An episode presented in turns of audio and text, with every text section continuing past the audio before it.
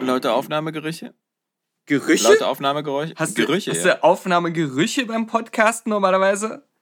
ja. Wenn Also- ich ordentlich abfurze beim Podcast. So nah musst du beim Podcasten mit deiner Nase nicht an deinen Penis ran, Alex. Podcast. Live on air.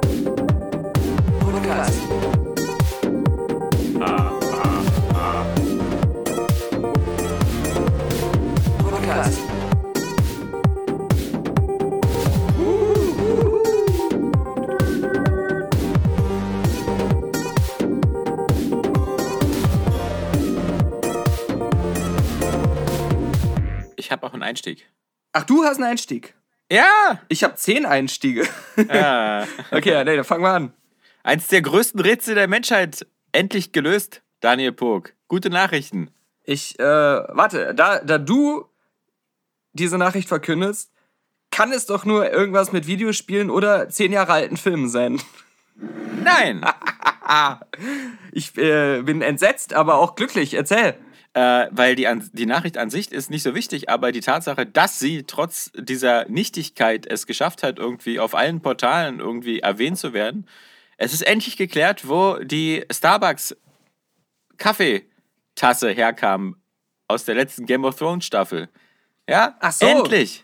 Ja? Das- das- wer, wer hat sie da stehen gelassen? Erstmal, Ja. bevor du es auflöst, der wahrscheinlich interessanteste Twist der letzten Staffel von Game of Thrones aus Ja. Sicht der meisten Fans.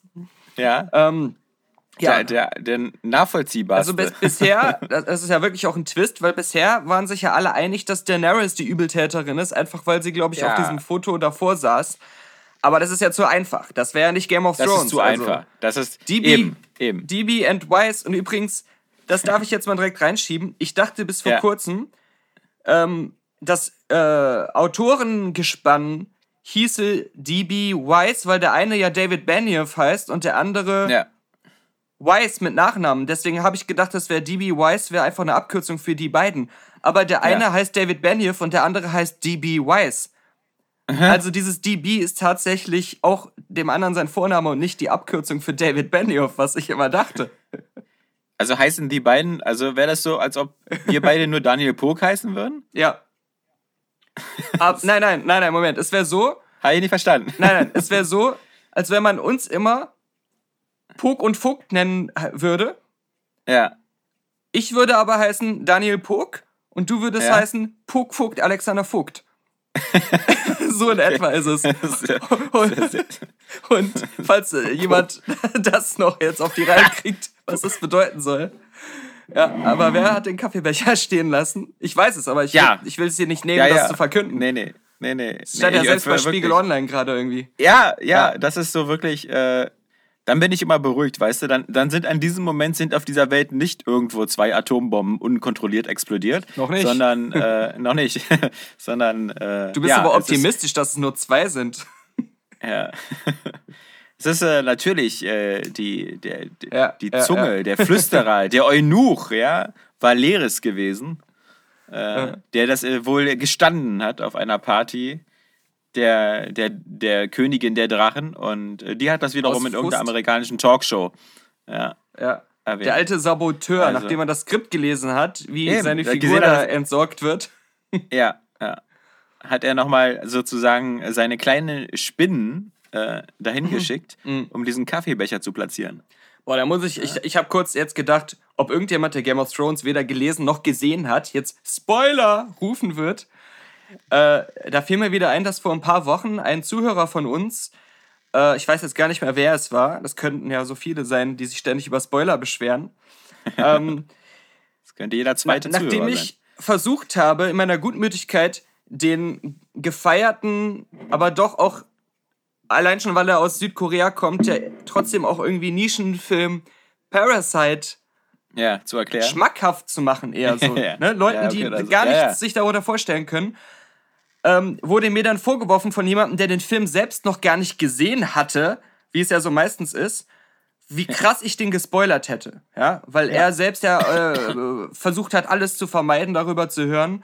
Und ich habe dann gesagt, äh, warte mal, als jemand, der den Film gesehen hat, kann ich dir sagen, ich habe noch nicht mal ansatzweise gekratzt an der Handlung und dem eigentlichen, worum es in dem Film geht. Also ich habe wirklich da äh, über die ersten äh, Punkte der Story von so 100 geredet, ja äh, die Ausgangslage beschrieben, die überhaupt nichts damit zu tun hat, äh, wie der Film sich dann entwickelt. Das kann man jetzt gar nicht vorhersehen. Und um das mir nochmal zu bestätigen lassen, habe ich mir gestern mal auf der UCI Kino-Website die offizielle Beschreibung des Verleihs vorgelesen, wo exakt das drin stand, was ich im Podcast benutzt habe, um den Film Leuten näher zu bringen.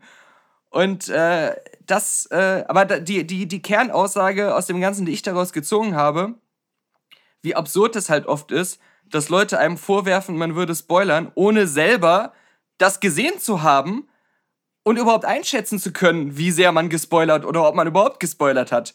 Beziehungsweise wie sich, wie sich die Wahrnehmung verschiebt, wenn jemand selber etwas gesehen hat und dann Leute darüber reden hört und dann eher wenig dazu tendiert zu rufen, Spoiler, ey, du Arschloch, weil man dann besser einschätzen kann, wie viel überhaupt verraten wurde von demjenigen. Zum Beispiel ich jetzt hier, ja. Ich habe irgendwann mal vor drei Monaten oder vor zwei Monaten dieses geleakte Skript überflogen von Terminator Dark Fate. Oder irgendwie gab es da irgendwelche Leaks. So, dann habe ich das überflogen und, und gelesen und gedacht, so, ach, irgendwie, das ist ja kacke.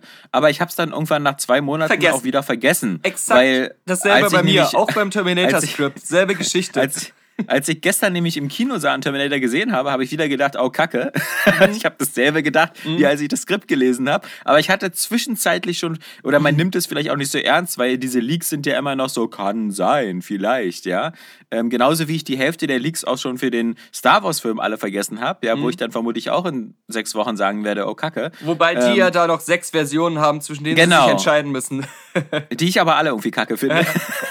aber, aber egal. Aber ich hatte das schon, also sozusagen mein, obwohl ich schon eigentlich vor zwei Monaten oder so die, die komplette Handlung von Terminator Dark Fate schon gelesen hatte, hatte ich das nach zwei Monaten schon wieder vergessen. Und mein, mein, mein Seherlebnis war in keinster Weise davon getrübt, weil als der Film losging, war das alles wieder so, oh, ich, jetzt lass ich mal, jetzt, jetzt gucke ich mal, was passiert. So. Genauso halt, ich möchte nicht wieder mit dem Titanic-Beispiel anfangen. Bei Terminator kommt ja noch was dazu. Und zwar dass der Film im Grunde alle seine noch nicht mal wirklich vorhandenen Geheimnisse oder alles, was so im Verlauf der Handlung passiert oder die, die Art, wie Arnie da eingebunden ist, schon so früh selber im Film spoilert oder so krass andeutet, dass man sich immer schon vorstellen kann, wie das dann alles nachher ablaufen wird.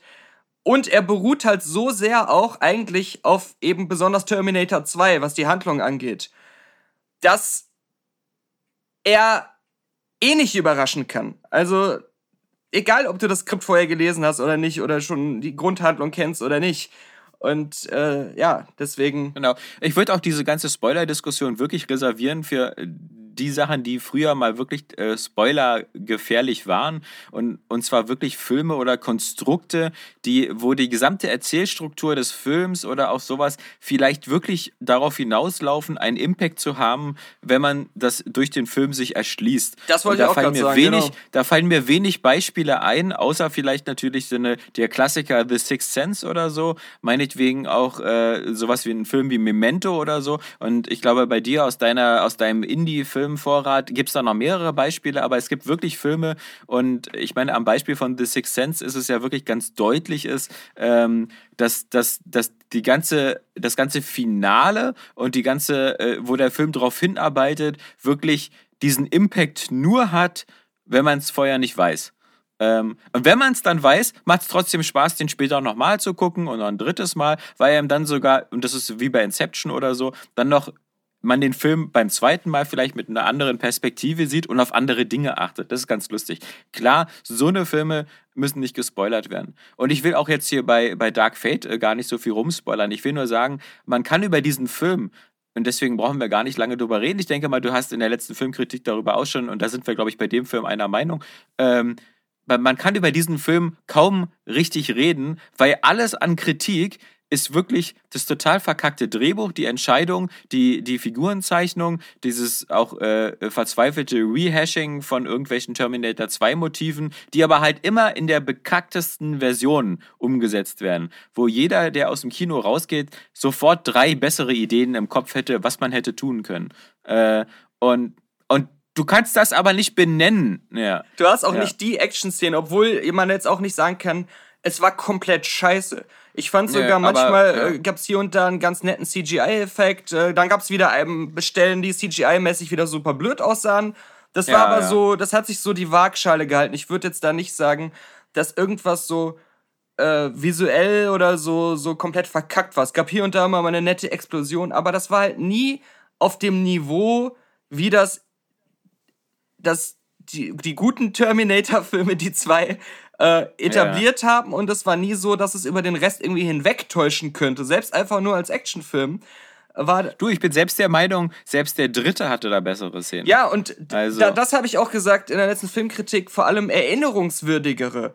Ja. Äh, diese ganze Kranwagenverfolgungsjagd oder so, äh, sowas von dem Ausmaß hatte ja der neue gar nicht.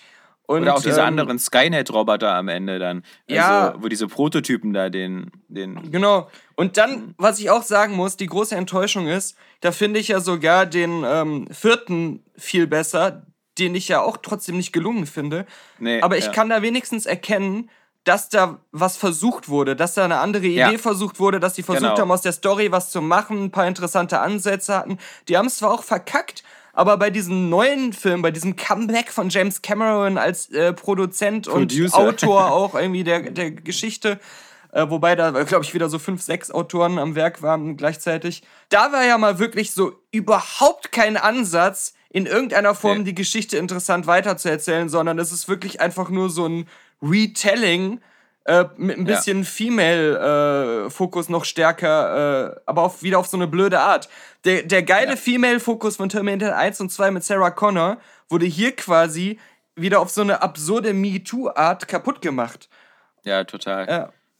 Und, und da stimmte auch, fand ich, so überhaupt null die Chemie und so. Ich fand da auch keinen irgendwie. Ähm, äh, irgendwie, also ich fand auch die Chemie zwischen dieser Söldnerin und äh, Sarah Connor, die, die kam, sprang nie rüber. Ich fand auch, das ich, ich, liegt jetzt nicht nur daran, dass Linda Hamilton jetzt vielleicht auch nicht sehr vorteilhaft gealtert ist, aber ähm, das, also die war äh, über lange Zeit des Films kaum zu ertragen in ihrer Muffligkeit und Stofflichkeit Ja. und und das, das war wirklich, ähm, war echt kein Vergnügen.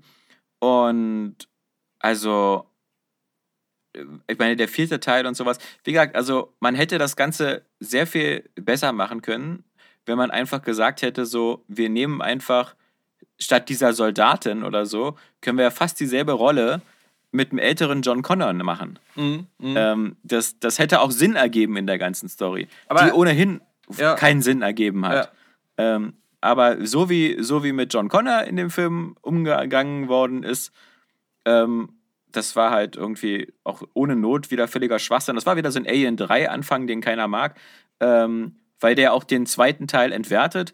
Und am besten guckt man, am besten nimmt man Dark Fate auch wieder aus dem Kanon raus und sagt, es gibt nur diese beiden Terminator-Filme. Und Er, er macht doch keinen Sinn. Wenn man, Nee, wenn nee, man, genau. wenn man äh, Terminator 2 gerade gesehen hat, alles, was da passiert, das wird halt jetzt auf, auf eine Art dann fortgeführt, die alles, was halt die ersten beiden Teile so etablieren, so absurd kaputt macht, ähm, Mhm. das, äh, ja, kann, man, kann ich nicht als diesen auch irgendwie legitimen, echten dritten Teil, äh, als der verkauft wird, äh, auf keinen Fall. ich, kann ich wirklich weniger akzeptieren als den vierten. Als den dritten Teil. Oder dritten also, auch, den dritten oder auch, den ja. dritten.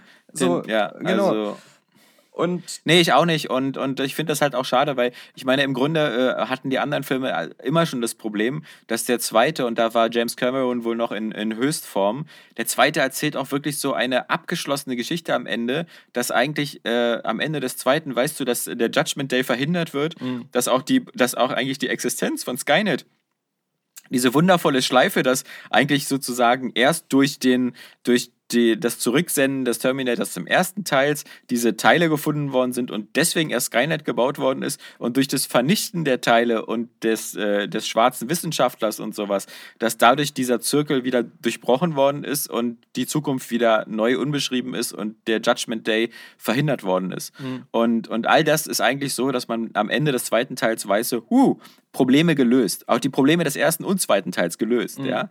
Die, äh, und, und da hatten die anderen Teile dann schon auch immer wieder Schwierigkeiten, das immer wieder so hinzuschieben nach dem Motto, naja, der Judgment Day wurde nur aufgeschoben und so. Aber natürlich nie auf so eine bekloppte Art wie jetzt mit Legion und, und diese ganzen ähm, Ich finde, diese neue Zukunft, die sie jetzt ja auch zeigen, mhm. ist auch einfach sowas von übertrieben, dass man da halt auch so Gegner sieht, das hat sich ja dann alles verändert, das kann man ja schon verraten dass man da, da sieht, dass, dass, dass diese neue ähm, Skynet-artige Bedrohung, das ist was, da würde ich nicht mal in einem Videospiel gegen eine Sekunde überleben. Ich, also diese ja, Vorstellung, ja, ja, überhaupt eine äh, Zukunft noch zu haben, für die man dann in der Gegenwart kämpft, haben sie für mich mit dem Setting, wie sie es jetzt zeigen, zum Beispiel ruiniert. Das finde ich ja total, das ist zu over the top, äh, in welche Richtungen das geht. Und äh, dazu kommt halt, äh, was man ja auch schon im, weiß, das ist die Prämisse des Films, dass ähm, es halt noch weitere von diesen T800-Modellen gab, die halt Ani, weil deswegen ist Ani ja wieder da. Ähm, das äh, wird ja auch direkt am Anfang des Films gezeigt. Und da sitzt man dann wieder und denkt sich so, ich konnte das ja nachvollziehen in den ersten beiden Filmen. Ein T800 wurde geschickt, hat es nicht geschafft. Dann ja. wurde später ein viel besseres Modell geschickt, um einen zweiten Versuch zu machen. Und da ja. denkt man sich auch noch so, okay, vielleicht sind auch die Ressourcen für Zeitreisen limitiert oder das ist so ganz genau, kompliziert ja. und deswegen kann man jetzt auch nicht direkt zehn Roboter schicken Mehrere, oder sowas. Ja. Oder so ein Kram. Aber wenn du jetzt im, siehst, was dann im dritten Teil passiert und wie das dann erzählt wird, die haben parallel mehrere in unterschiedliche Gegen also Zeiten in die Vergangenheit geschickt, um sicher zu gehen, so als Backup-Plan oder so dann, alle dann zwei Stunden, alle zwei Jahre, denkst ja. du so, okay, langsam kann ich das selbst absurde Zeitreisegeschichte so gar nicht mehr nachvollziehen. Äh, also dann, dann fängt man sich wirklich an zu fragen, äh, gut, warum haben sie nicht direkt auch mehr von den besseren Modellen geschickt? Warum äh, haben sie das nur einmal dann so gemacht? Warum, also die selbst ja. auferlegten Limitierungen werden plötzlich komplett aufgeweicht. Und das ist genau, absurd. Und dann, und dann wirkt es auch so, als hätten viele der Beteiligten den zweiten Teil auch gar nicht richtig gesehen oder verstanden, ähm, weil da, da ja nochmal wirklich mehrmals darauf hingewiesen wird, der, der T800, der Ani aus dem zweiten Teil, der wurde bereits in der Zukunft schon mal umprogrammiert, mhm. damit er erstmal John Connor beschützt und kein Terminator mehr ist. Und dann dieser Umprogrammierte wird dann auch noch, das ist glaube ich allerdings wohl, glaube ich, auch eine Deleted Scene oder so, die, oder gibt es nur im Extended Cut oder so, dieser umprogrammierte T800, der wird dann auch nochmal, da wird ein Chip aktiviert, dass er lernen kann. Dass er so bestimmte ja. Sachen äh, äh, und das alles überspringt. Und dass er irgendwie von John Connor befehligt werden ja. kann und sowas, ja. Genau. Und das alles überspringt der Teil ja und da ist ja dann wirklich, was, was hier in dem aktuellen so als, als als Erklärung geliefert wird, warum sich dieser andere T800, der Karl, mhm. so verhält, wie er sich verhält, ist halt völliger Bullshit.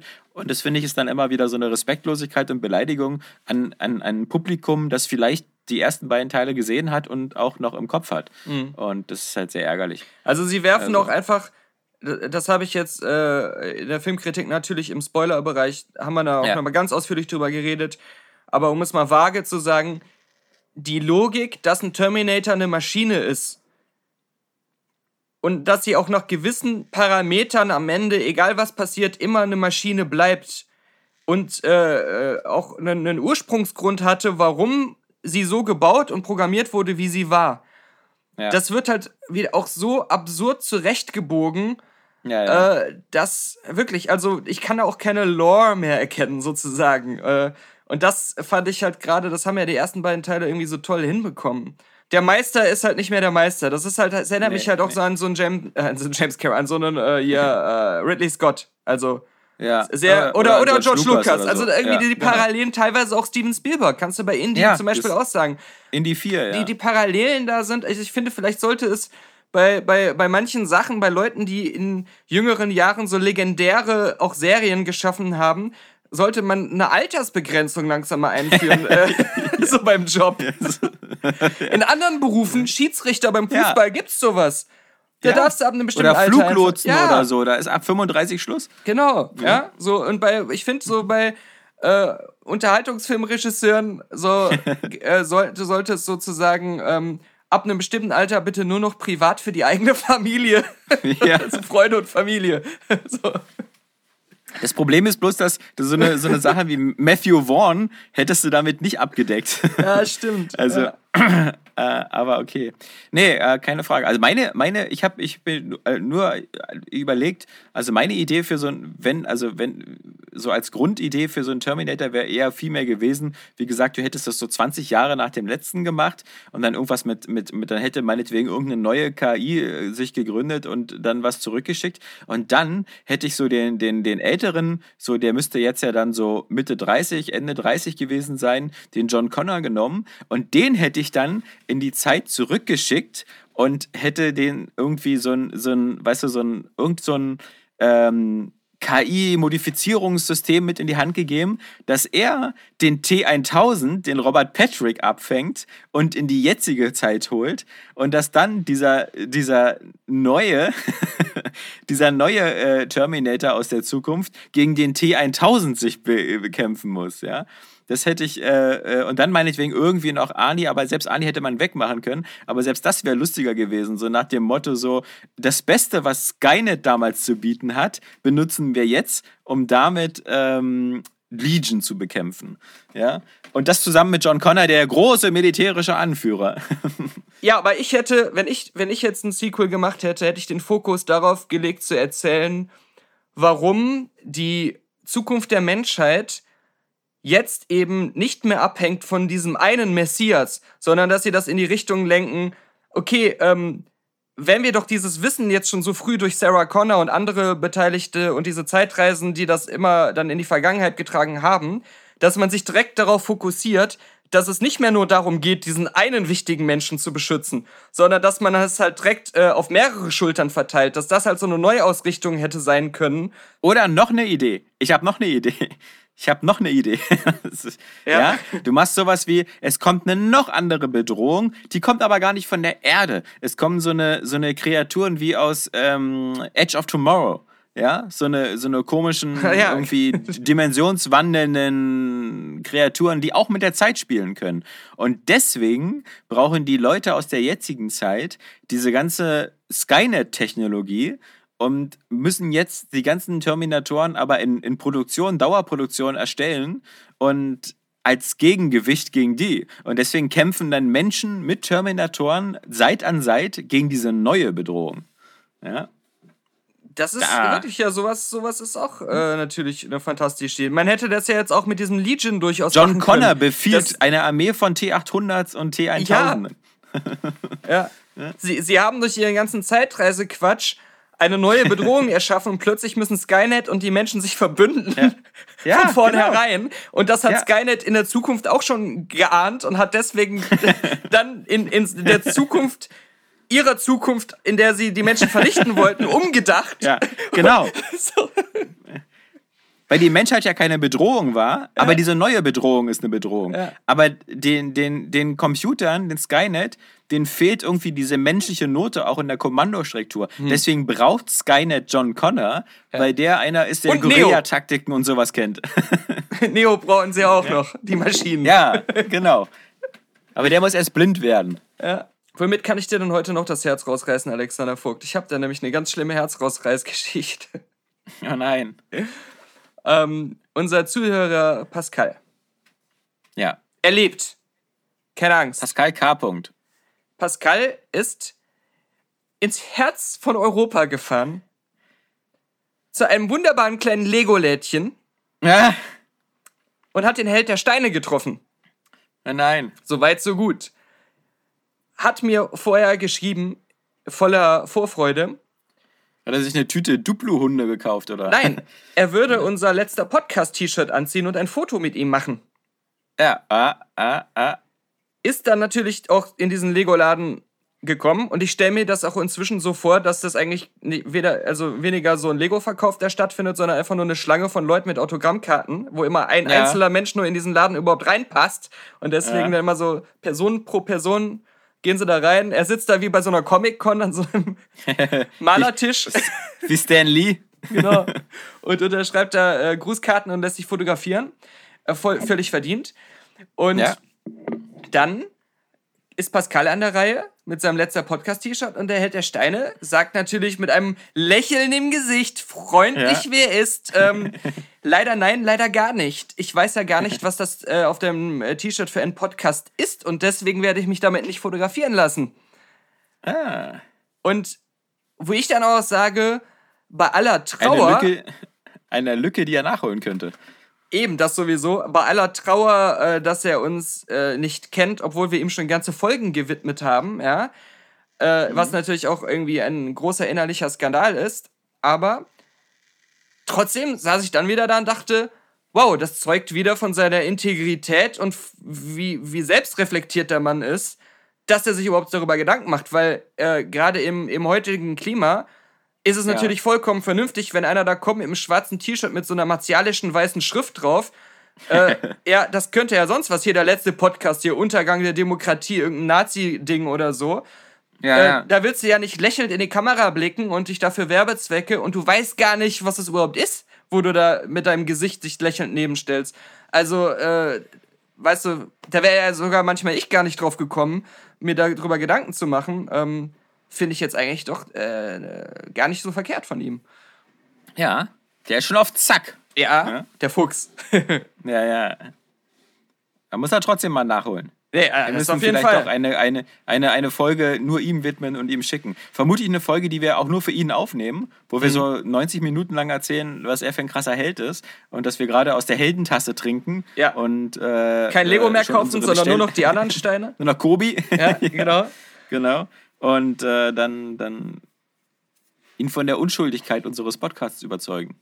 Wir bauen da noch so ganz aufwendig mit Lego Technik so eine äh, motorisierte Konstruktion äh, von Nachbau, ein Roboter von ihm, der so aussieht wie er ja. aus Lego, ja? die, die man steuern kann mit verschiedenen Motoren und Fernsteuerungen. Ja, und nehmen dann eine komplette Held der Steine 40 Minuten, wie dieser Roboter ein großes Lego-Set aufbaut oder so ein Kobi-Set. mit seinen Klotzfingern. Und äh, eine Woche später arbeiten wir plötzlich irgendwie bei Boston Dynamics am nächsten Skynet, weil die so beeindruckt sind. Ja, und dann gewinnt die Menschheit, weil die Skynet-Roboter aus Lego gebaut sind. Also aus Kobi und Lego. Ich, ich habe ja, hab ja mit Begeisterung wieder gesehen, ähm, äh, dass äh, jetzt Apple Plus gestartet ist und ich weiß nicht genau, woran es lag, ob ich hier weil so eine relativ neue Apple TV-Box hatte und so, aber als ich, äh, also gestern am 1. November ist dieser Premium-Videodienst von Apple gestartet und wenn man jetzt sich eine Apple TV kauft in der letzten Zeit, dann hat man gleich ein Jahr lang gratis dieses ganze Ding. Genau. Statt sonst halt 4,99 Euro. Mhm. Und deswegen wurde das bei mir auch gleich so, hier, okay, irgendwie einloggen, prima, äh, bis äh, November 2020 bezahlt, fertig. Und ich kann aber noch nichts zu der Qualität der Sendung sagen, weil erst dieses Wochenende werde ich auf alle Fälle erstmal schon mal in dieses The Morning Show reingucken. Was mhm. mit Steve ich mein, viel, viel mehr Interessantes und, ist ja jetzt auch noch nicht da.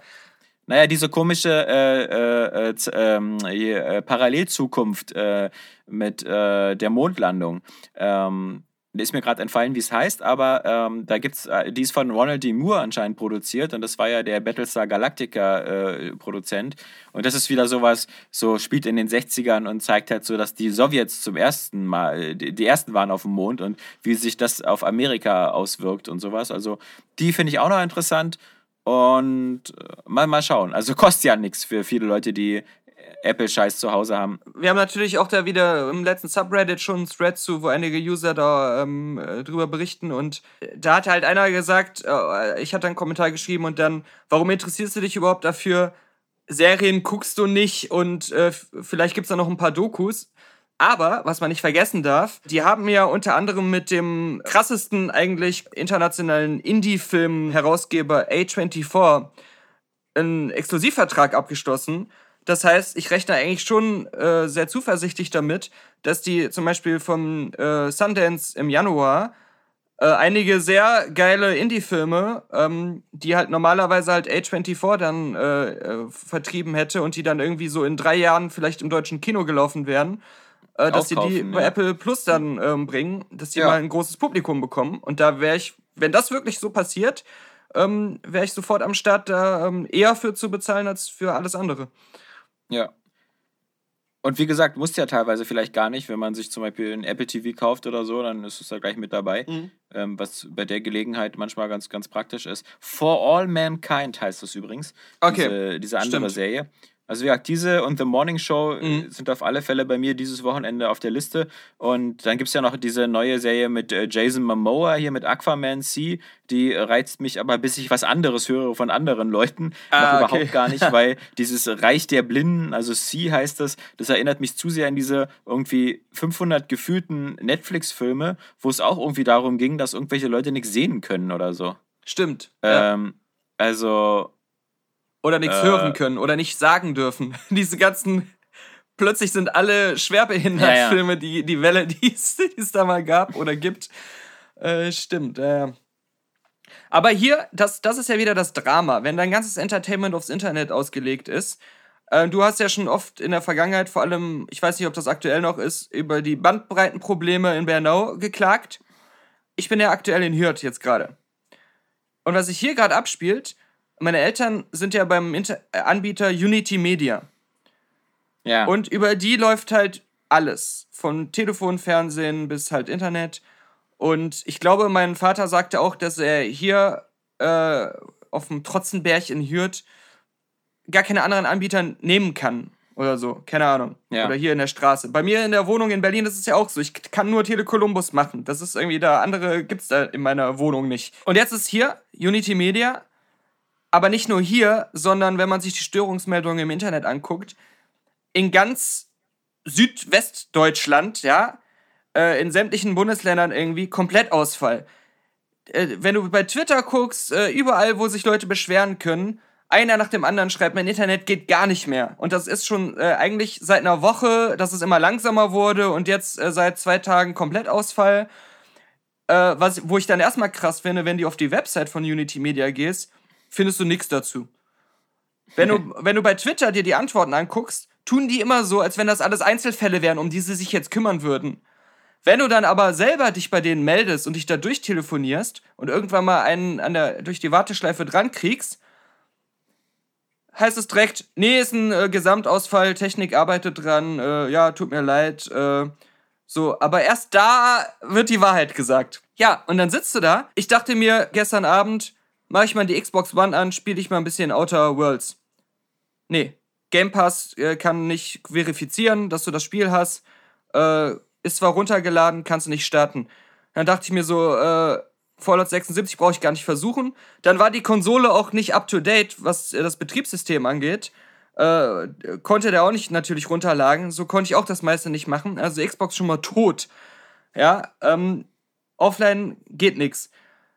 Netflix geht nicht, Amazon, ist ja alles klar. Es geht nichts. Ja. Ja. Telefon Nix. auch nicht. Alles, also bei meinen Eltern ist gerade alles tot. Das muss man sich mal vorstellen. ja, das, da bist du baff, ne? Also ich da, meine. Da, da, ich meine, du hast ja noch ein Handy mit LTE, du kannst ja da noch eine, eine, ein bisschen schummeln. Ja, genau. Ich kann ein bisschen extra zahlen für mein, äh, dass ich hier ständig mein, mein Volumen erhöhen muss, weil ich da keine Flatrate ja. habe. Ja.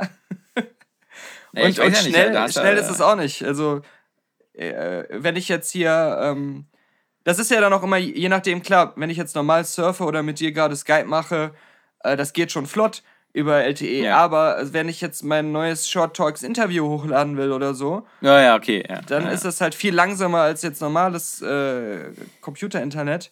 Aber es hätte halt gereicht, um deinen dein Game Pass-Sachen äh, zu, zu, äh, zu verifizieren. Ja, weißt aber dafür muss ich erstmal das Konsolen-Update 3,8 GB runterladen. Äh, okay, ja, das ist natürlich doof. ja, ja, ja. ähm, das, okay. ja, wie gesagt, ähm, die Abhängigkeit des Internets ist schon sehr weit verzahnt, aber im Normalfall das, kriegt man es halt erst ja, mit, wenn es genau. wirklich mal ausfällt. Und genau, naja, wie, wie, mit allen Sachen. Das ist wie mit Strom. Ja, das kriegst du auch erst richtig mit, wenn er nicht da ist, dass plötzlich deine Sachen im Kühlschrank vergammeln.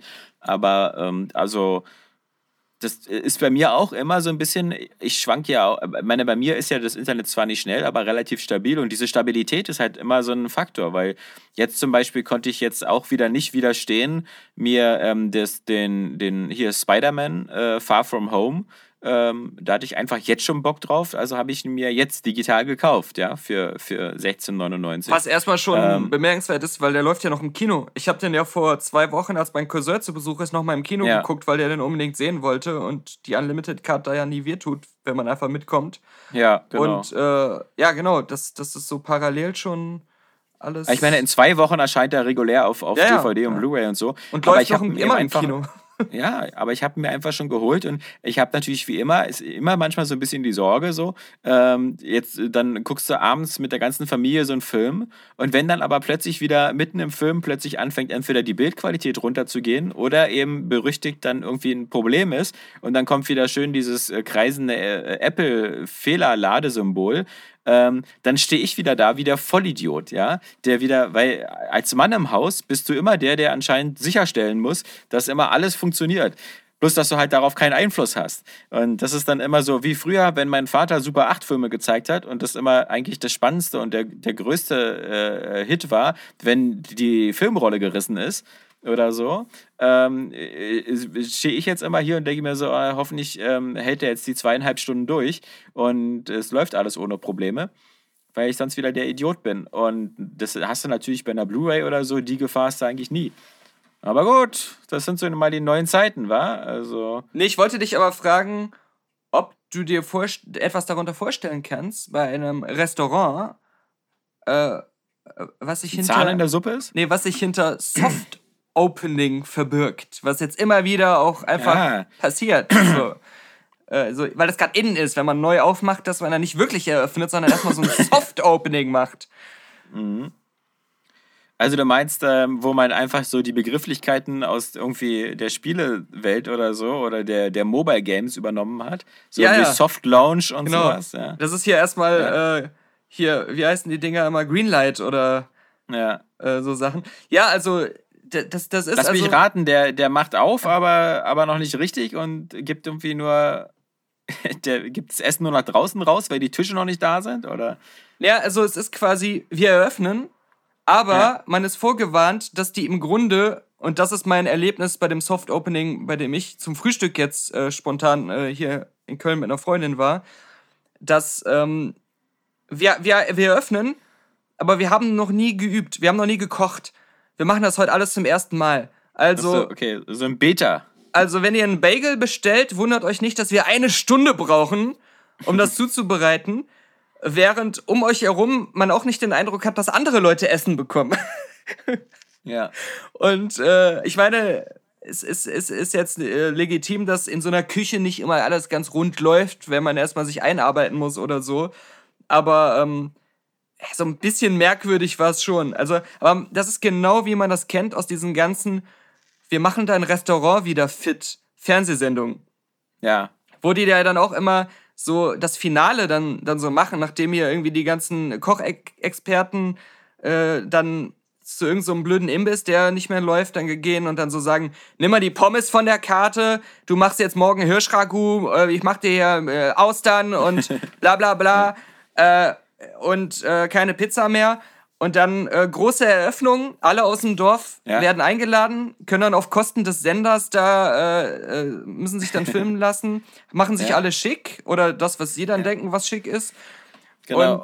Und kommen danach nie wieder, weil sie sagen, ach, eigentlich mag Exakt. ich Hirschragout gar nicht so, ich hätte lieber die Pommes. Und der, der Ablauf ist nämlich dann auch immer gleich, dass ähm, dann der Abend so, großes Chaos, die Küche ist überfordert. Äh, Frank Rosin rastet aus äh, und muss selbst die Pfanne in die Hand nehmen und äh, dem äh, Luigi mal zeigen, wie man da aus da richtig brät. Und, ja. und, dann, äh, und dann rettet er den Abend. Die Besucher sind begeistert. Dann stehen die da irgendwie vor der Kamera, sind total starstruck, dass äh, sie im Rampenlicht stehen und gleichzeitig dann irgendwie jemand, den sie aus dem Fernsehen kennen, da ist und sagen dann, ey, richtig äh, lecker, wir kommen auf jeden Fall wieder. Und dann genau, was du gerade gesagt hast, so hört man dann so drei Monate später, liest man dann im Express, was wurde eigentlich aus dieser Pommesbude, die zur Austernbude umfunktioniert wurde? Sie, sie ist wieder eine Pommesbude. Genau, der Besitzer hat sich aufgehängt. Er wurde heute Morgen ja. im Keller gefunden. ja. Nee, und so ist das dann bloß in echt. Ich gucke das ja auch immer gerne und dann, dann fällt mir immer nur wieder ein, dass ich mir immer wieder denke, so, boah, Gastronomie ist scheiße, also da möchte ich echt nicht arbeiten. Ja. Also das, das wäre äh, vom Stressvolumen mir zu hoch. Deswegen, wir haben ja, glaube ich, auch bei unseren Zuhörern einige, die da arbeiten, äh, auch gerade mhm. da äh, äh, bei den legendären Kölner Burgerläden oder so. Und ich muss sagen, immer höchsten Respekt. Also dieses, äh, also Service würde ich auch immer machen, ja. Du kriegst mich sofort als Kellner, kannst du mich buchen, weil nur mhm. rumrennen, Leuten was zu essen zu geben und dabei nett zu quatschen und höflich zu sein, ist ne. Aber ich weiß nicht, wie die diesen Stress in der Küche immer aushalten. Dieses so, ich würde schon, ich drehe schon manchmal durch, wenn ich am Wochenende nur den Kindern irgendwas machen muss. Aber so irgendwie so zehn Gerichte gleichzeitig und äh, ja, ja. Dann kannst du mal nicht mal kurz dich an den Rechner setzen und bei Spiegel Online gucken oder so. Da, da kann ich auch immer wieder den äh, Film Burnt mit Bradley Cooper empfehlen. Ja. Der äh, bald, glaube ich, sogar noch mal so einen kleinen Re-Release bekommt. Auf jeden Fall tauchte der plötzlich irgendwie beim UCI Mercedes-Platz äh, wieder auf, dass er irgendwie an einem Abend nochmal gezeigt wird. Wo ich auch so dachte, also für mich ist der Film immer so ein Geheimtipp, aber wer ist denn da auf die Idee gekommen? Den kennt doch keiner. Wer ist denn auf die Idee gekommen, dass ausgerechnet dieser Film nochmal im Kino laufen soll? Also, ich bin richtig überrascht gewesen, aber äh, da war das ja dann auch wieder so hier, dass äh, Koch sein und harte Drogen nehmen, um äh, sich auf den Beinen halten zu können, so Hand in Hand zu gehen ja. scheinen. so. Respekt. Aber diese ganzen Kochshows äh, oder diese Restaurant-Rettungsshows haben mir auch immer wieder gezeigt, wie viele ähm, Restaurants einfach nicht wirklich auch von Profis betrieben werden, sondern einfach so irgendeine Familie oder irgendwelche Leute, die sich so gesagt haben, mein Traum war immer, ein Schnitzelrestaurant zu eröffnen. Und dann haben sie es einfach ohne jede Kenntnisse darüber, wie man einen Schnitzel wirklich zubereitet, gemacht. Haben dann bei Bofrost jede, jede Woche 100 Schnitzel sich liefern lassen, so tiefgekühlt. haben die in die Mikrowelle gesteckt. Aber scheinbar seit zehn Jahren damit irgendwie überlebt. So mehr schlecht als recht. Aber Mhm. Äh, das ist meistens so die Ausgangslage in diesen Sendungen. Ähm, ich kann übrigens noch empfehlen, äh, was ich ganz, ganz hübsch fand, äh, auf Amazon äh, läuft gerade ähm, so, eine, so eine ganz nette äh, Episodenserie, so Modern Love heißt das. Und das sind so acht Kurzgeschichten irgendwie aus, äh, aufgrund einer New York Times Geschichte, ähm, die, die immer mit, also teilweise sehr hochkarätigen Schauspielern, so mit Anne Hathaway und Tina Fey, immer so abgeschlossene kleine Liebesgeschichten erzählen. Und äh, aber da geht es halt wirklich so um sehr, sehr nette Themen, so Bipol mhm. Bipolarität und Depressionen oder halt eben eine Ehe eben nach 30 Jahren oder eben auch eine alleinerziehende Mutter und all sowas. Ist alles ganz nett, ähm, aber man muss ein bisschen die Zynikerbrille absetzen, weil das natürlich irgendwie alles immer so New York ist und alles meistens so sehr, sehr, ähm, sehr äh, zeitgeistig. Ja, also die meisten Frauen sind da immer alle äh, hübsch, jung, weiß und gut verdienend und hat so ein bisschen diesen Woody Allen-Charme, weißt du, dieses so. Ähm, ja da, also ich habe jetzt von den acht Episoden vier Episoden gesehen und das war alles so immer so Upper-Class-Probleme. Ähm, das, das muss man so ein bisschen aushalten können. Aber dann ist es halt eben, eben, dann ist es halt eigentlich äh, ganz, also sehr hübsch gemacht und ähm, ich glaube, gerade die, die Folge mit Anne Hathaway ist natürlich besonders interessant, weil es da eben äh, auch so, eine, so ein bisschen Musical-Einlagen hat und sowas. Mhm. Ähm, ist schon ganz nett. Also, weil, weil, wie gesagt, Modern Love heißt das Ganze. Und das Schöne ist auch, viele von den Episoden sind nur 30 bis 35 Minuten lang. Also, das ist für mich mittlerweile schon, schon äh, ein Pluspunkt. Ja, ja vorzuziehen. Auch, eben. Ja. Man kann auch gute Geschichten in einer halben Stunde erzählen. Wie ist denn das jetzt hier? Du hast ja jetzt auch ähm, The Outer Worlds angefangen. Hast du denn eigentlich äh, so wie üblich bei dir ähm, irgendwie dich gleich wieder für einen höheren Schwierigkeitsgrad entschieden? Ja, ich habe diesen Hard Weil, genommen, aber nicht den aller Albtraum, Albtraum ja. weil der geht ja wirklich mehr also in die Albtraum Richtung. Ist der aller, genau. Äh, der geht Wo ja in Permadeath. Ja. ja, alles, alles Mögliche. Du kannst nicht schnell reisen, also nur zu deinem Raumschiff. Ja. Du kannst nur in deinem Raumschiff schlafen. Deine Kameraden genau. haben Permadeath und so.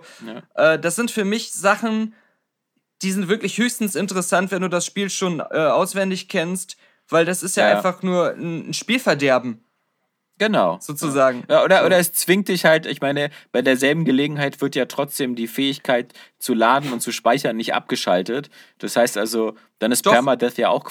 Ja, du kannst nicht mehr manuell speichern. Du kannst nur die. Ähm, oh. eine, äh, einmal in der Stunde wird es äh, von selbst gespeichert. Und du oh kannst Gott, es dann okay. noch erzwingen, durch Gebietswechsel einen Schnellspeicher ja, zu machen. Was okay. Backtracking erfordert, aber jetzt kommt's. Ja. Da du in, in diesem höchsten Schwierigkeitsgrad essen und trinken musst, weil du sonst verdurstest oder verhungerst, ist es natürlich auch, wenn du backtrackst, um zu speichern, ein äh, Essens- und Trinkensverlust. Das heißt, die machen es dir schon sehr schwer, selbst diesen Trick zu benutzen, um dein Spiel zu sichern, äh, weil du immer unter Zeitdruck stehst, äh, sozusagen. Also, das ist schon, schon Spielverderber-Modus. ich kann halt nur sagen, ich spiele es auf dem normalen Schwierigkeitsgrad ja. und da wird es nach ein, zwei Stunden dann relativ schnell sehr einfach. Also, ich finde es aber auch auf hart, auf dem mh. zweithöchsten, finde ich schon sehr, nach einer Stunde sehr einfach. Also, ja, ich habe noch nicht mal einen Begleiter find, aktuell. Ach so, okay. Nee, ich finde es ich ja nicht schlimm. Also, ich, ähm, du hast ja auch relativ früh, also ich bin jetzt, ich habe alle sechs Begleiter jetzt komplett. Ich bin mhm. jetzt so bei zwölf Stunden. Du kriegst die auch relativ früh schnell zusammen. Ähm, ja, klar. Ja. Ich finde das, find das auch nicht schlimm, weil äh, ich, ich mag ja auch gerne so Power Fantasies. Ähm, mhm bei Rollenspielen mag ich das ganz gerne, dass ich dann eben auch schnell das Gefühl habe, so irgendwie da so äh, der, der überlegene, abgefuckte äh, Superheld zu sein. Und ähm, ich finde, das macht nur, das haben nur so wenig Spiele gut hinbekommen, so damals wie die, die Gothics von Piranha Bytes oder so, dass du eine große Spielwelt hattest und dann an mhm. vielen Sachen so am Anfang vorbeirennen konntest, mhm. aber dann später eben, wenn du aufgelevelt warst, dich darum kümmern konntest. Und das finde ich halt das bessere System, als wenn du Spielgebiete hast, zu denen du überhaupt gar nicht durchkommst, ja, weil ja, du noch nicht genau. hoch genug bist. Oder noch, noch langweiliger finde ich eigentlich dieses Bethesda Mid-Level-System. Mhm. Also dieses genau, irgendwie, ja. wenn ich dann Level 40 bin, ist plötzlich die, die Kakerlake und die Riesenratte auch Level 40. Ähm, da habe ich ja dann irgendwie gar kein Gefühl der, der genau. Übermächtigkeit. Ich, ich finde auch, man hat das Gefühl, das Spiel gibt einem wirklich einen freien Willen über das, was man tut. Genau, ja. Aber hat diese natürlich, natürlichen Barrieren, wie du schon gesagt hast. Ja. Du hast halt, wenn du jetzt direkt auf den krassesten Planeten fliegen würdest nach dem Intro-Level, ja. ja. du kannst, du kannst sogar dich durchschleichen und dann das Spiel da sogar schon sehr weit fortgeschritten an einer anderen Stelle beginnen, als das andere Spieler wahrscheinlich machen werden. Und das hat, wird dann mhm. sogar in der Handlung berücksichtigt, dass dann an anderen Orten weil du irgendwo schon früher warst, dann äh, Sachen einfach berücksichtigt werden, die du da schon gemacht hast. Aber es ist halt so schwer, wie es halt ist, wenn du noch nicht so stark bist. Und äh, genau. äh, das ist eine der Stärken des Spiels. Aber ich muss bisher, ich habe es jetzt auch noch nicht so super lang gespielt, muss ich sagen, es lebt vom Sympathiefaktor, weil es vieles, was heutige Spiele kaum noch machen, einfach macht. Ja, ja. Und äh, auf die Art erfrischend wirkt. Aber ich finde es da bin ich fast schon wieder bei diesem Eurogamer-Artikel, den du letzte Woche äh, ja, zitiert hattest, in unserem äh, Patreon-exklusiven Ausschnitt, mhm. ähm, dass ich glaube, es würde, es wird, weil alle sich so darüber freuen, dass es das Anti-Bethesda-Spiel ist aktuell, höher gelobt, als es eigentlich wirklich ist. Also, naja, ich finde, es ist nicht nur das Anti-Bethesda-Spiel, es ist halt so von der Art her erstmal äh, eins dieser auch Spiele, das Anti-BioWare der heutigen Zeit. Ja, also, oder genau. ist es so, wie diese Spiele früher ja. waren von diesen Herstellern? Genau. Genau. Und ja. es gibt die ja einfach nicht mehr. Genau. Und dann bin ich froh, wenn sowas kompetent, gut dargestellt wird und dann auch noch relativ stabil ist. Und dann will ich auch nicht äh, Innovation der Innovation willen, sondern da, da kommt ja die Innovation eher durch die Story. Was mich immer völlig irritiert, ich weiß nicht, ob dir das auch auffällt, die müssen so begeistert davon sein, dass man, wenn man Gesichtsanimationen hat, dass äh, die Ohren transparent sind, dass ständig jeder Charakter, mit dem ich rede, hat immer eine helle Lampe hinter dem rechten Ohr, so dass immer jedes rechte Ohr immer transparent leuchtet wo ich mir so denke, so, okay, jetzt hat, war da irgendeiner so stolz drauf, weil das ja die Corridor Crew auch immer erzählt, so bei CGI und so, wie, wie schwierig das ist, so Haut darzustellen, weil Haut Richtig. ja auch transparent ist. Und, ja. und, und äh, da haben die das wohl halbwegs hinbekommen, dass die Ohren halbwegs transparent sind. Und deswegen sieht jeder so aus, als ob jeder irgendwie äh, so eine Kerze hinterm Ohr hat. Ähm, das ist mir nur mal so aufgefallen. Also, aber ich, ich um das nochmal besser zu ja. sagen, ich finde, das Spiel macht eigentlich so ziemlich alles gut. Von ja. der Grafik bis zum Gameplay bis zur Story. Aber nichts davon, habe ich bisher das Gefühl, ist wirklich sehr gut. Ja, also, äh, bloß in der heutigen Zeit ähm, hast du gut bei den meisten Spielen nicht. Und ja. hast bestimmte Elemente sogar gar nicht mehr. Und ähm, äh, deswegen wird es zu Recht so stark aktuell gefeiert, auch so als so ein, so ein Ausreißer wieder in die Richtung, wo viele wünschten, dass Spiele wieder dahin gehen.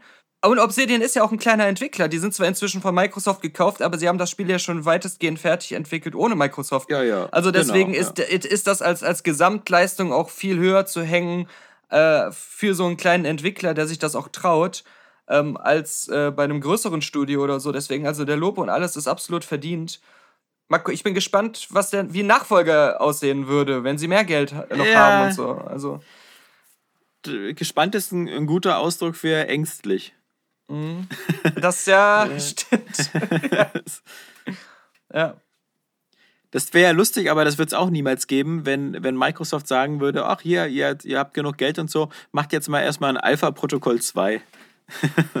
Stimmt. ja, das, ja. Äh, mit cooler Spionage-Action und, und tausend Möglichkeiten und, und einer mhm. zeitgemäßen Engine. Mhm. Ich finde es aber auch erstaunlich, dass ähm, nur mal so äh, äh, technische Aspekte bei dem Spiel, das basiert ja irgendwie wieder auf der Unreal Engine, hat auch immer noch all diese Unreal Engine-Krankheiten. Also dieser mhm. Klassiker irgendwie, du lädst einen Spielstand, abgesehen davon, dass das Spiel irgendwie, finde ich, brutal lange Ladezeiten hat, ja.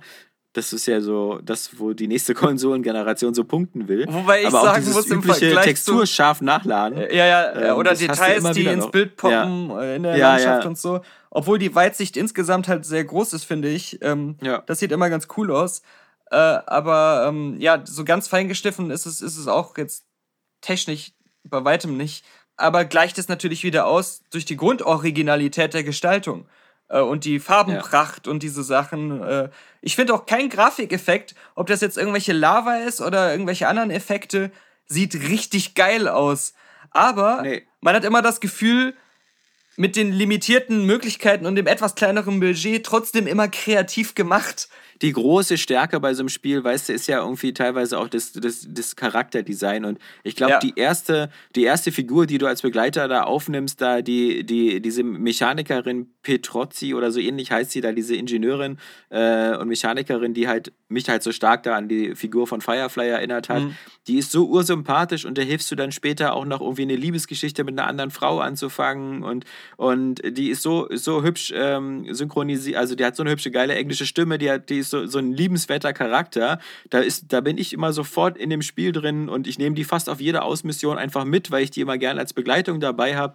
Und ähm, das hat äh, früher Mass Effect ja auch teilweise geschafft mit seinen Begleitern. Und das ist halt wieder unterm Strich so viel Mehrwert, einfach so eine sympathische Figuren da um dich rum zu haben und interessante Geschichten, als eben zum Beispiel Gears 5, was ja. halt grafisch natürlich viel, viel besser aussieht wo viel mehr Effekte drin sind, aber wo mich das halt null interessiert, was ich da mache, wieso ich das mache und mit wem ich das mache, dass ich da sofort immer wieder auch abspringe und, und keinen Bock mehr habe. Exakt. Deswegen. Also auch also, einfach die, die Liebe zum Detail. Äh, ja. Äh, da, da nervt es mich auch gar nicht, dass die Spielwelt ja eher wie in so einem Knights of the Old Republic oder so ja. begrenzter ist, so dass es dann doch eher so eine Hub-Welt immer ist, die sich, hm, die nur ein bisschen weitläufiger ausfällt, ähm, aber auch mit sehr klaren Faden, die man eigentlich so abwandert. Ähm, aber wie das auch bei Fable zum Beispiel war. Aber ja. das, das finde ich gar nicht schlecht, wenn ich dann aber das Gefühl habe, jeder Gegner ist irgendwie sinnvoll platziert. Und da macht es halt gerade wieder Spaß, das Subreddit von äh, Outer Worlds äh, zu verfolgen, wo die Fans dann halt auch jedes Detail so immer entdecken und dann allen zeigen. Du hast ein Schild von irgendeiner Fabrik, wo vorher was anderes war, wo die umfunktioniert wurde. Und wenn du dann hinter das Schild guckst, siehst du dann da noch das alte, das so überbaut wurde ja. und sowas. Solche Sachen. Ja. Oder die ganzen kleinen Texte und die ganzen Gags, die in jeder Beschreibung der Items, der ganzen, alle, alles in der Welt ist wirklich mit Liebe gemacht irgendwie. Genau. Und äh, dann ist ja schon am Anfang des Spiels, was die Handlung angeht, äh, da schon auf dem allerersten Planeten diese ganze Thematik mit, der Konzern, der seine Mitarbeiter noch für das eigene Grab bezahlen äh, lässt und wenn die sich ja, umbringen, ist das Sachbeschädigung äh, weil der Arbeiter ja auch irgendwie wie ein Gegenstand für die Firma ist und dann müssen die äh, Angehörigen wie für einen Gegenstand noch eine Strafe dafür bezahlen, weil was kaputt gegangen ist, wenn einer Selbstmord begeht. Und Angehörige ja. ist aber im Zweifel einfach derjenige, der daneben stand, wenn es keine Familie gibt und, und so Sachen.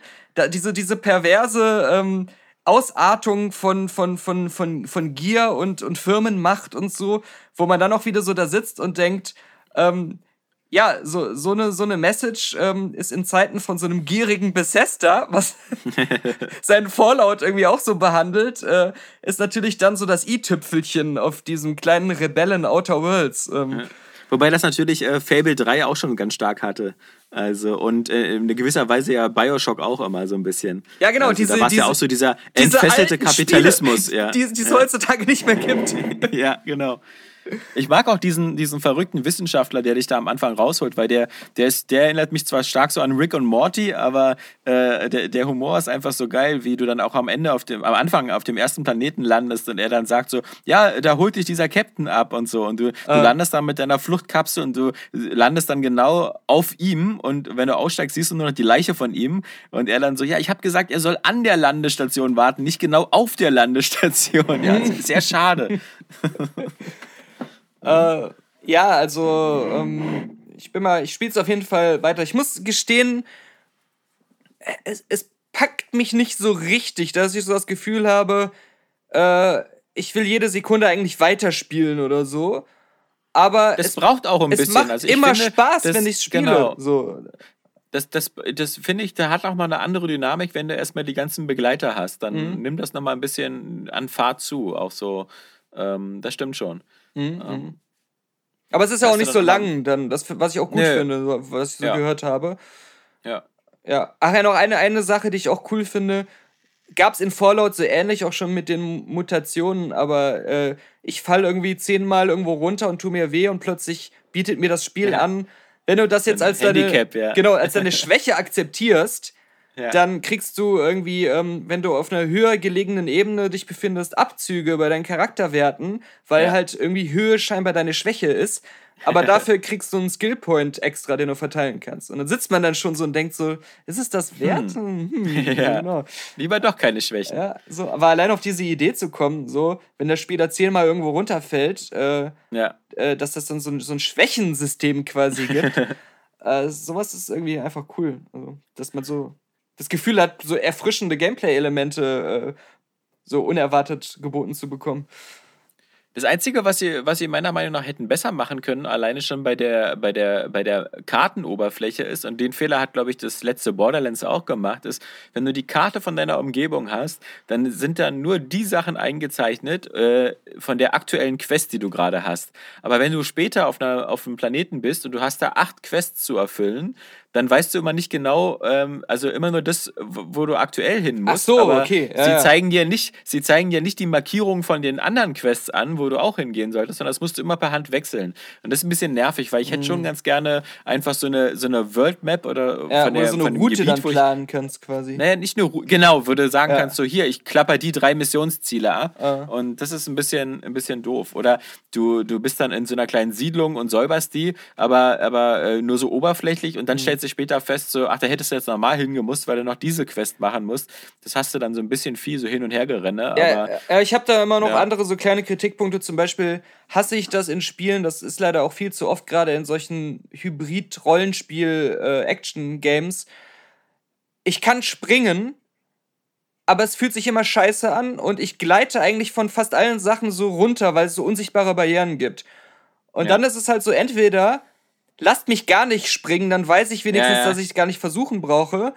Oder ich kann überall, was die richtige Höhe hat, auch wirklich drauf und kann wirklich dann ja. die ganze Welt erkunden. Und das ist hier wieder so ein Alibi-Ding, wo ich dann nie genau weiß, lohnt es sich jetzt da drüben hinzugehen, um zu probieren, ob ich über diesen Felsen kann oder ähm, kann ich es mir abschminken. Also da, ich finde auch, es fehlt so ein bisschen oft diese visuelle Fähigkeit, immer auf, An auf Anhieb erkennen zu können, wo was Interessantes ist und wo nicht.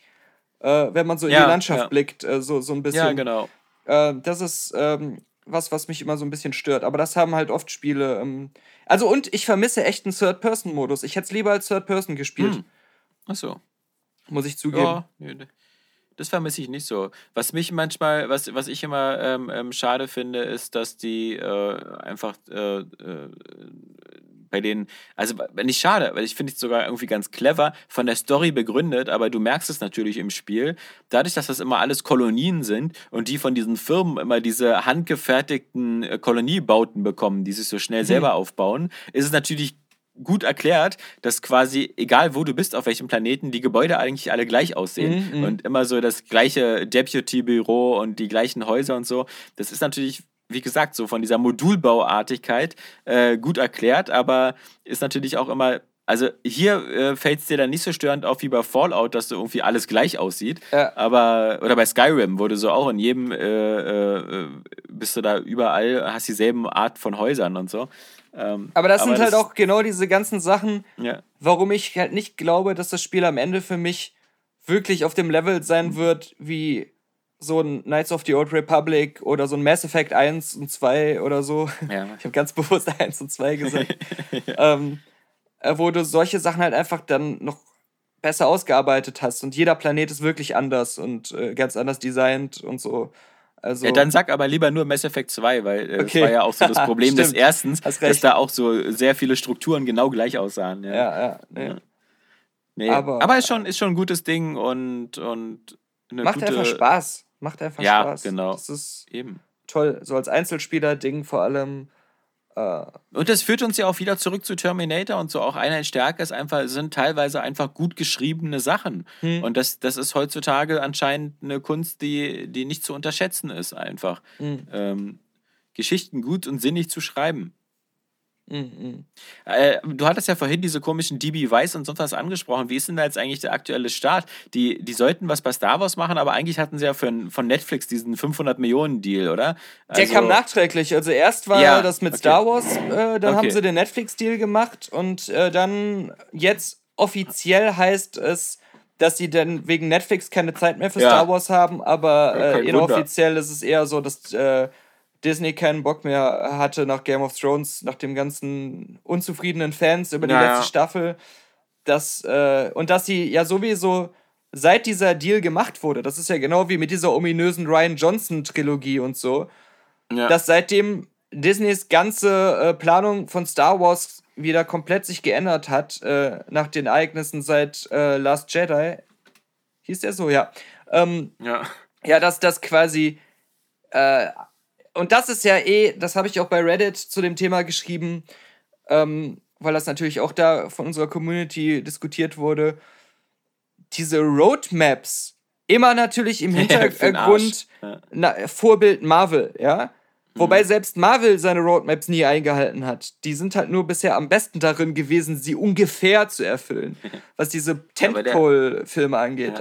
Ja. Ähm, aber äh, wir haben das beim DCEU gesehen, wir haben das bei so vielen anderen Sachen gesehen, bei Game of Thrones ja jetzt auch, mit den ganzen Prequel-Serien, die jetzt gecancelt werden und dann wird äh, eine ganz neue plötzlich angekündigt, die vorher gar kein Thema war und sowas.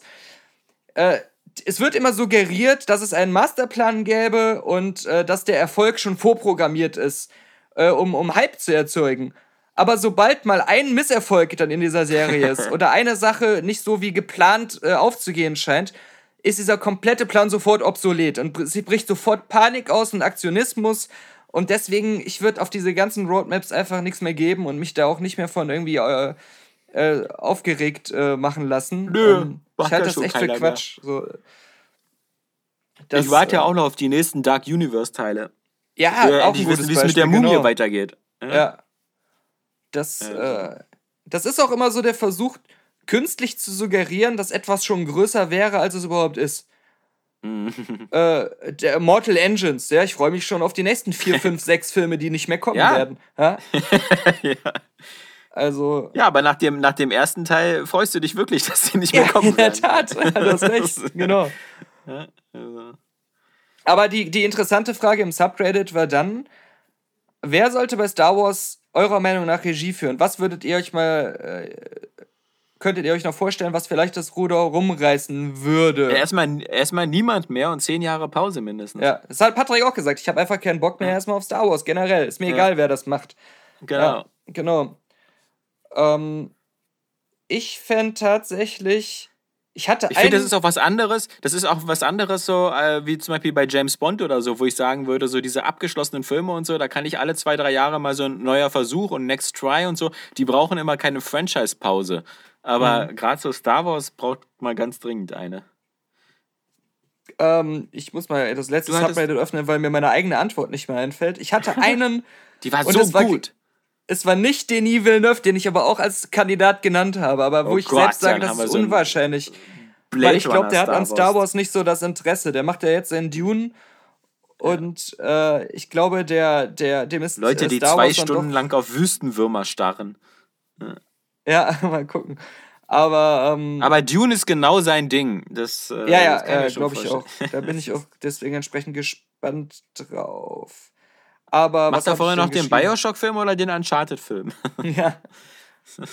ähm, wo ist denn mein eigener, mein eigenes Posting hier? Ach ja, genau. ich- Genau. Erst, mein erster Gedanke war natürlich Joss Whedon. Äh, weil er Ja, ja, Firefly okay. gemacht Äh, hat und Serenity und er ja. hat ja auch ähm, Avengers zumindest ja den Grundstein mit dem ersten Avengers-Film geschafft, auch gut zu legen, äh, so ein Franchise irgendwie ähm, nochmal richtig äh, in die Erfolgsspur zu bringen, äh, in eine neue Sphäre zu führen. Aber natürlich mit Vorsicht wegen seinem ganzen Age of Ultron Burnout und diesem ganzen äh, auch Justice League, wie er dann auch das übernommen hat, da, das ist ja auch nicht geglückt. Also, das ist so dieser, kann ich mir schon vorstellen, wegen Firefly, ja, dass er vielleicht auch was in die Richtung macht, so, so, so äh, diese Schmuggler-Sache sch- von Star Wars, irgendwie da was Cooles zu machen. Aber, Dann, dann, dann der nächste Vorschlag ist bestimmt gleich James Gunn. nee, nee, gar nicht. Nee. Wäre aber meiner. Nee, wäre nicht meiner. Wäre meiner. Nee, wäre nicht meiner. Ich glaube, das, das wäre dann, würde dann wieder nicht. Ich, ich komme aus der Richtung, wer könnte es hinkriegen, wirklich sowas, das alte Star Wars-Gefühl zurückzubringen? Ja, ja, nee, hast, also James Gunn war jetzt auch nur so. Ja. Äh, Diese, diese Mischung wir, aus aber, Märchen aber das Problem ist. und einer, einer Science-Fiction-Welt, die trotzdem sich echt anfühlt. Und ich ja, habe aber ich, einen. ich würde, ich, ich, ach so, aber ich würde eigentlich sagen, alle Vor Beispiele sind schon fast diskreditiert wegen J.J. Abrams.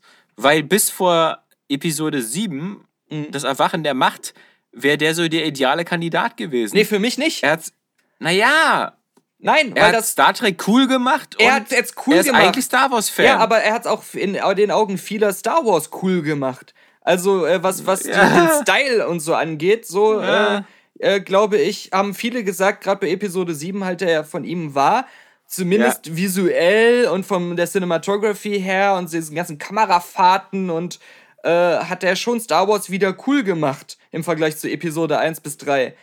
Aber er hat nicht geschafft, äh, den alten Geist wirklich wieder einzufangen. Das hat er auch bei Star Trek ja nicht. Das war ja gar nicht sein Ziel. Ähm, Ja. Aber ich weiß, wer es könnte, und zwar Alfonso Cuaron. Weil das ist der Okay. Regisseur, der es geschafft hat, sowohl einen geilen Harry Potter-Film zu machen, als auch Children Ja. of Men, als auch Ga äh, Gravity. Und wenn Gravity, du ja. diese drei mischst, ist das für mich eigentlich tatsächlich was, was das alte Star Wars darstellen könnte. Eine geile, glaubhafte Science-Fiction mit guten Effekten. Er kann Effektkino, er kann Märchen, irgendwie moderne Märchenerzählungen, was er bei Harry Potter gezeigt hat. Aber er kann halt auch diese erwachsene Science-Fiction, die er in Children of Men gezeigt hat. Ja, das Wichtigste ist natürlich, dass äh, in der äh, Hauptrollen unseres neuen Star Wars Films sind natürlich Tom Cruise, Jude Law und Benedict Cumberbatch. und zwar sind das so, Okay. so aus unterschiedliche. Ähm, Jude Law ist irgendein alter Jedi oder, oder irgendwas mit Jedi. Äh, Tom Cruise ist so ein, so ein abgehalfterter Rebellengeneral-Veteran. Mhm. Benedict Cumberbatch ist leider, glaube ich, wieder beim Imperium. Ja, ja. das ist, Ja, genau. das ist, da sehe ich auch nichts nichts anderes.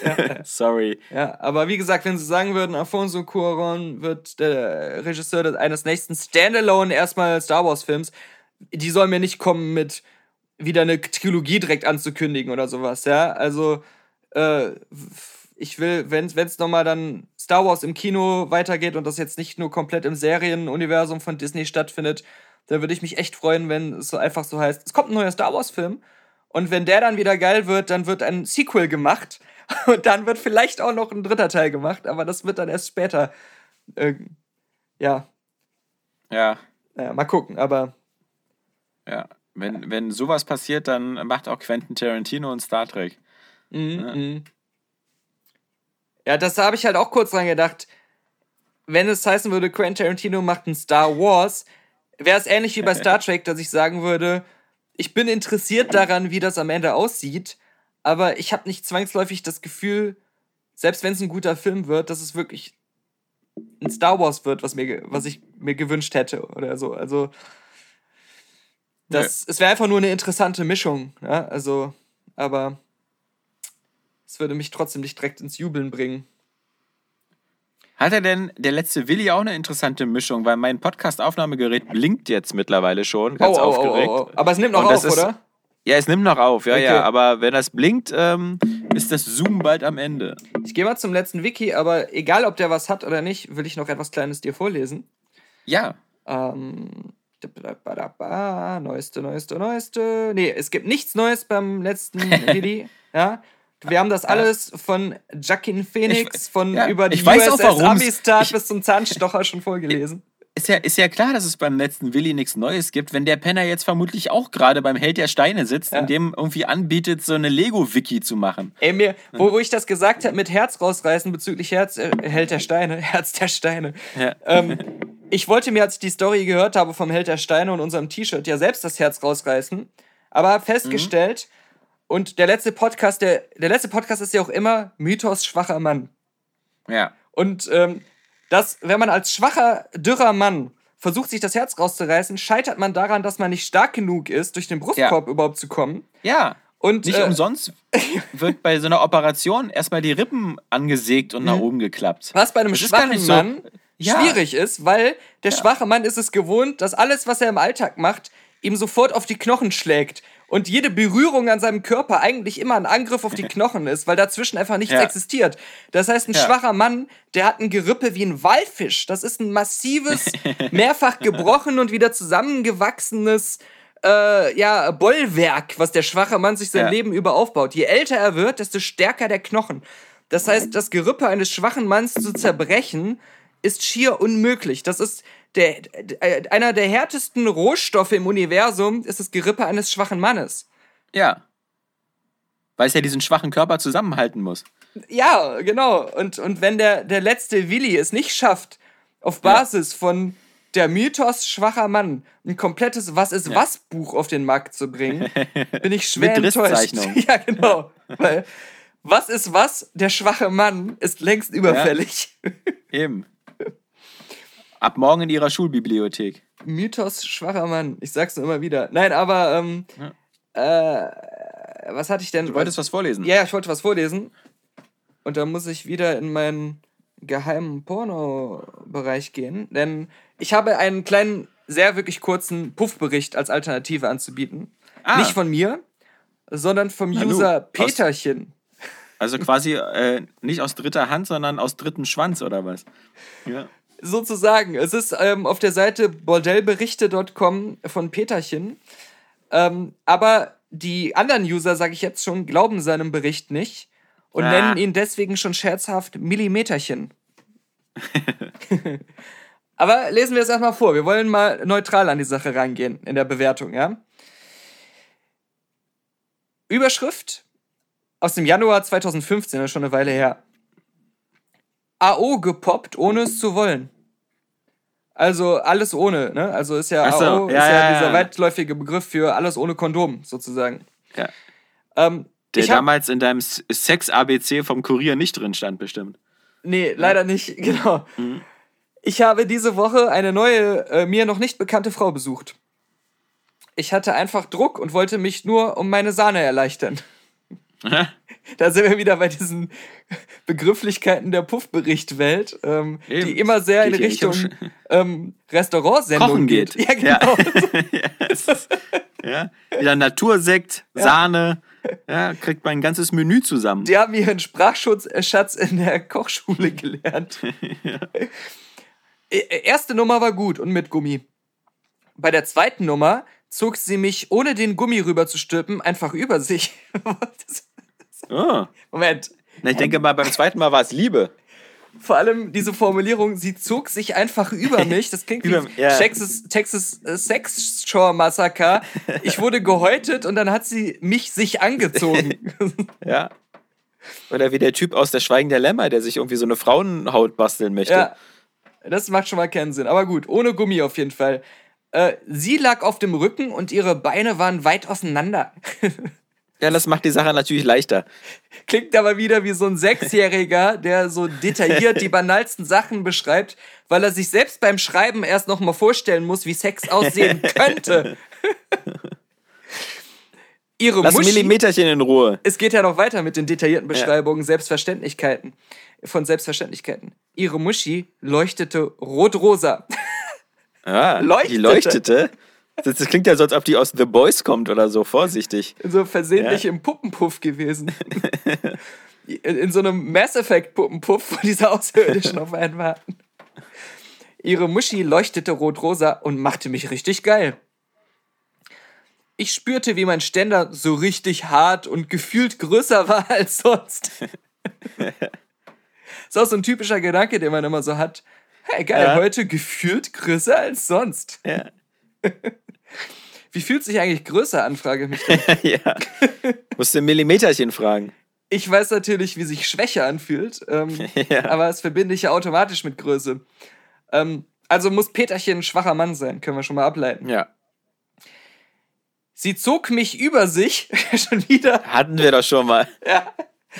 Und ich rutschte in sie rein. Ich hoffe naja. nicht komplett mit dem ganzen Körper. So eine es guckte nur noch ein Haarspitzelchen ja. raus. Ich sehe hier wieder nur so einen in so einem Neoprenanzug, der in so einen Geburtskanal wie so eine Bobbahn so reinrutscht. So, mein Gott, war es geil, als ich meinen Samen in sie reinpumpte und sie so richtig. Die Sahne. Ja, die Sahne, genau. Sie so richtig voll besamte. Besahnte. ja, äh, bemerkenswert, wo das doch schon die zweite Nummer ist. Also ja, ja, er hatte noch ordentlich Tinte auf dem Füller. Ja. Gut zurückgehalten beim ersten Mal. ja. äh, sie lächelte. Ah. Und als ich sagte, dir ist doch klar, dass es ohne Gummi war, ja. sagte sie, das wollte ich doch so. Aha. Ja. das ist eine sagt, Kinderwunschklinik oder was? Ja, ja, genau. So, das ist wieder so, der Traum vom ersten Puffbesuch, der, der basiert auf Erzählungen, wie man es sonst nur kennt, wenn einem eine Geschichte erzählt wird, nämlich wenn die Mutti einem ein Märchen vorliest. Dann sagte sie, stellt er sich eigentlich vor, wie viel im Puff geredet wird? Äh, ja, ja. Wenn, wenn da diese nur polnisch oder russisch sprechende Frau so komplett entgeistert mit runtergezogenen Mundwinkeln da neben dem Bett sitzt äh, und nach mehrfacher Aufforderung erst äh, anfängt, sich überhaupt auszuziehen. Ich glaube, da wird er vom Glauben abfallen bei seinem ersten echten Puffbesuch. Dann sagte sie, die Natur will es doch so. Ja, gerade im Puff dass ihr Männer die Frau befruchtet und euer ah, ja. Sperma in sie spritzt. Ja, eine, eine Na Naturwissenschaftlerin. Die Natur weiß, weshalb sie es so will. Und ich ja, will ja. es auch. Aha. Ist eine Philosophin. Babys machen. Der ist im Philosophie-Puff gelandet. ja. ja, Puff Platon. ich, ich muss noch mal vorlesen, das ist so geil. Die Natur will es doch so, dass ihr Männer die Frau befruchtet und euer Sperma in sie spritzt. Die Natur weiß, weshalb sie es so will. Und ich will es ja, auch. Ja. ja, ja. Ich verlängerte dann bei ihr und wir trieben es noch zwei Stunden. das, das will die Natur auch. Ja. Dass äh, 100 Euro die Stunde aufgerufen werden. Ich habe selten so eine Frau erlebt, die so geil auf AO-Poppen war. Selbst ich ja. als AO-Popper war überrascht. Ja. Das will was heißen. Selbst er als Lügner ist von seiner eigenen Fantasie, glaube ich, überrascht. Also ja. äh, die Geschichte. Auch, auch, er als stolzer Besitzer von diversen Geschlechtskrankheiten ja. und AO-Fan ist begeistert, all das jetzt auch teilen zu können mit anderen. Ich glaube, Jonathan Frakes würde sagen, diese Geschichte müssen wir für sie nicht auflösen. Jeder weiß, dass sie gelogen ist. Ah. Ja, der er als AO-Popper ja, ähm, hat den letzten Willi diese Woche aber den Rang abgelaufen. Also. Tja. Wie gesagt, der letzte Willi baut gerade Panzer aus Kobi nach. ja. Die einzige Entschuldigung, die der letzte Willi haben kann, ist, dass er noch kom komplett in einer Frau drin steckt, in die er reingerutscht ist. Oder dass eine Frau sich ihn angezogen hat und er deswegen. Wieder das letzte Willi-Kleid trägt. ja, Weil die Natur wollte es so. die Natur wollte es Ja. so. Ja. Die Ah, wollte geil. so, dass. So kann ich den Podcast nennen. Ich bin ja immer verzweifelt nach der Suche nach einer Ja. Podcast-Überschrift. Die Natur wollte es so. Perfekt. Ja. So und nicht anders, siehst du. Die Natur hat dem Gitarrenmann auch nicht umsonst diese zehn Fingerchen gegeben. Ja. Ja? Sonst, sonst hätte er nur sechs oder vier und dann würde das alles nicht gut klingen. Das ist jetzt die neue Universalausrede. Ja. Die ich habe schon Angst, dass, so. dass Unity Media zuhört, obwohl sie selber wahrscheinlich auch gerade kein Internet haben, um den Podcast zu hören. äh, dass sie dann beim nächsten Anruf dann sagen, die Natur wollte es so, dass sie kein Internet haben, aber weiter bezahlen. Ja. Denn die Natur mag den Strom von Geld von einem Konto aufs andere. Vorzugsweise unseres. Wow.